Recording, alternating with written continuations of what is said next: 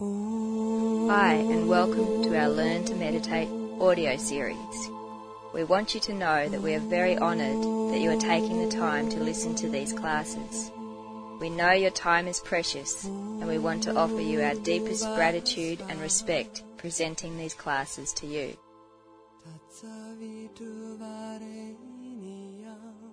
Class 35 The Masculine Energy. In Class 35, you'll learn about the masculine warrior energy of the universe. What is the masculine energy of the universe and why is it so important? What is a warrior spirit? Since we are all a mix of masculine and feminine energy, we can benefit from a clear understanding of the highest vision of masculine energy, whilst in the next class we will explore the feminine. The displays of masculine energy are most raw in ancient, more primal societies where the man was the keeper of boundaries, the hunter and provider of food, the physical strength behind manufacture and the imagination of the innovator and creator. The masculine energy is like fire. When it is used properly, it is creative, practical, benevolent, and visionary. When misused, it can burn and destroy in egoic anger and or resentment. To be a warrior does not mean that we are stupidly brave or recklessly courageous. It means that we act with complete confidence and faith in the dialogue of our spirit with the voice of our conscience. Reason takes second place to the masculine warrior who acts decisively and with clear purpose. One listens to one's heart, reasons with objectivity and intelligence, and then acts. Sometimes to others this may seem illogical, but to the warrior there is a duty to the authentic self first and reason second. Bravery or courage is not within a warrior's reckoning. It purely is what one must do.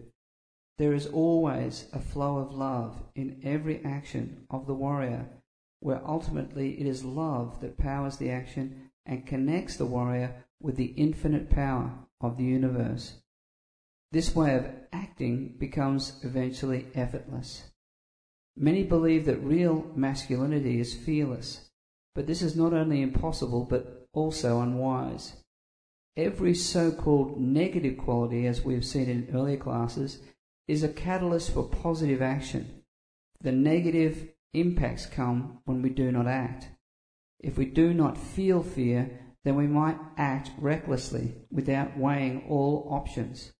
Fear can paralyze, but for the warrior, fear heightens and focuses our awareness and physical being, allows one to contemplate all options, and then act with decisiveness and clarity. When we fight our fears, working against them, they become stronger because we are creating more inactive, fearful thoughts, worrying about our fears. What we resist persists. The warrior works with fear, using it as a springboard for action rather than against it, and is empowered and strengthened. Fear itself is quickly transformed into clear, decisive action. The warrior knows that in anxiety and hesitation is paralysis, and if fear is maintained in that condition, it can quickly eat away the insides of the warrior. The warrior realizes that the fear energy must be channeled into calm, positive action for it to realize its highest purpose. Because men are physically stronger than women and smarter than most other animals, there is a physical dominance that men have that has nothing to do with masculinity. This is a dimension of the ego that those without masculinity get confused about. They see the actions of the masculine and believe them to be about egoic or physical dominance. But in reality, masculine energy is never about dictating to others or towering above. It is about the strength and power of the flow of love, about the example we set, how we empower and inspire each other, and how we rise above division and how we give each other a hand up. Men and women need this masculine energy as much as they need the feminine energy. Without one or the other, we are incomplete. The New Age man has sometimes confused the warrior with warmongers. The real warrior is a man of peace, a man that realizes that his highest bravery comes from being at peace with himself and understands that this translates to peace in the world. That war is of fear and peace, love. Violence or other physical domination is cowardice, not strength, and the antithesis of masculinity. It is cowardice because it egoically quashes free will and encourages paralysis by fear, because the coward acts with fear and not love. The whole person is a combination of feminine and masculine, the height of connection, creativity, and free will. War is fear's lowest ebb, neither masculine nor feminine. It is a vortex of paralyzing fear and cowardice that halts creativity and free will and lashes out in terror against the conscience of masculinity. It is only one lasting solution. Its opposite pole, the flow of love. Please sit and concentrate for a moment. Imagine yourself standing on top of a huge mountain. You are a picture of confidence and bravery. As far as you can see, your life is full of limitless possibilities and enchanting opportunities.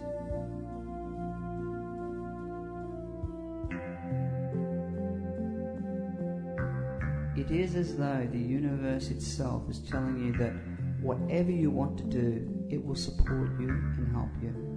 That it will help you and love you.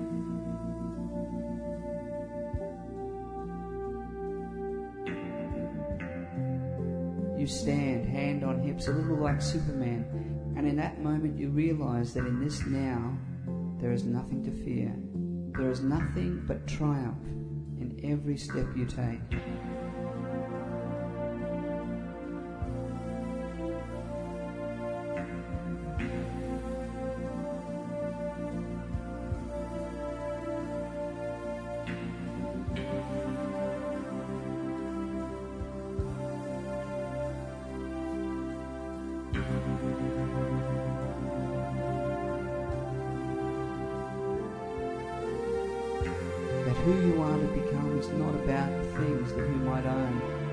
Career that you might unfold, but how you love.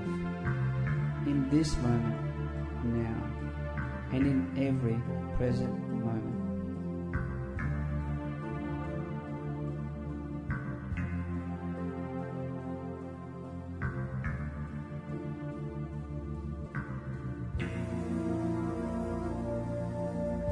You stand, the wind blowing about you, the sky all around, world the most magnificent playground where you cannot fail.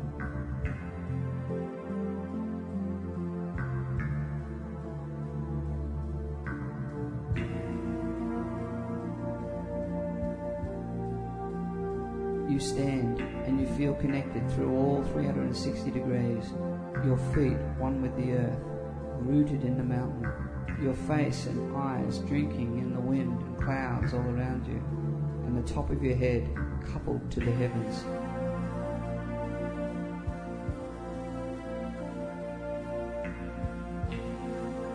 There is nothing in your past that you regret. Every event has been steps to the top of this mountain.